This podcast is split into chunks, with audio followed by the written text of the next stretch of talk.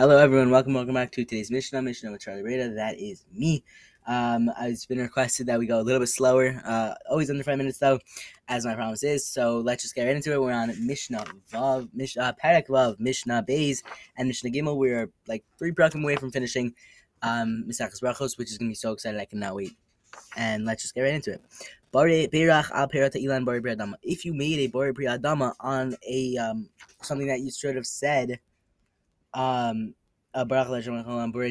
on fruits of the tree, yata, you are still yotze.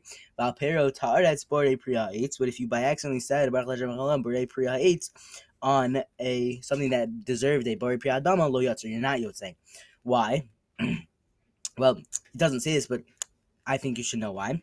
So, because these words can also include the fruits of a tree, since trees grow from the ground, but you're not yotze because these words cannot even be close to referring to the fruits of the ground because they don't grow on trees akulam, and all of them, all the foods mentioned in the previous Mishnah, whether it was like fruits of the trees, fruits of the ground, or even bread and wine, in Amar Shakol if you said the bracha, oh, you are Yotze, because these words are relevant to every single food. Great, that was the first Mishnah. Let's go to the second Mishnah. On anything that does not grow from the ground, you say Shakol, through whose word everything came to be, like Shakol Bidvaro. Oh. Everything that he said, it actually, like it happened, like Hashem said, Vayior, Hashem said, Yehi or by Hior. Let there be light, there was light. On vinegar, uh, spoiled wine, on unripe fruit that fell off the tree, and on kosher locusts. If you're eating that, if you are uh, I'm not going to yuck your yum, enjoy that me myself, I have not tried that yet.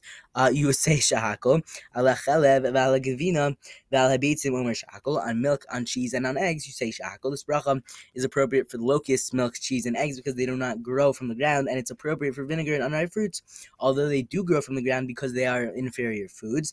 As in, although the Mishnah already said that shahakol is said on foods that does not come from the ground, which is technically including the locust, because they don't grow from the ground, the Mishnah is is trying to single them out because it's going to quote a Tana who holds that you do not say any brachos on locusts, says the Shenos Eliyahu. However, the ruling about milk, cheese, and eggs does not seem necessary at all because it does not appear in many versions of this Mishnah. Okay, So, Rabbi Huda, eh, there, Rabbi Huda is the Tana who disagrees. Kol shehumin klala in Any food that is a cursed a food like unripe fruit and locusts, those are considered uh, cursed fruits, has no bracha set over it.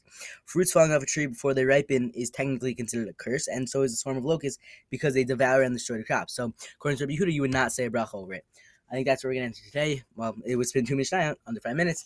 Yeshkar run, and I cannot wait again to learn with you once again tomorrow. And yeah, signing off, I guess. I don't know.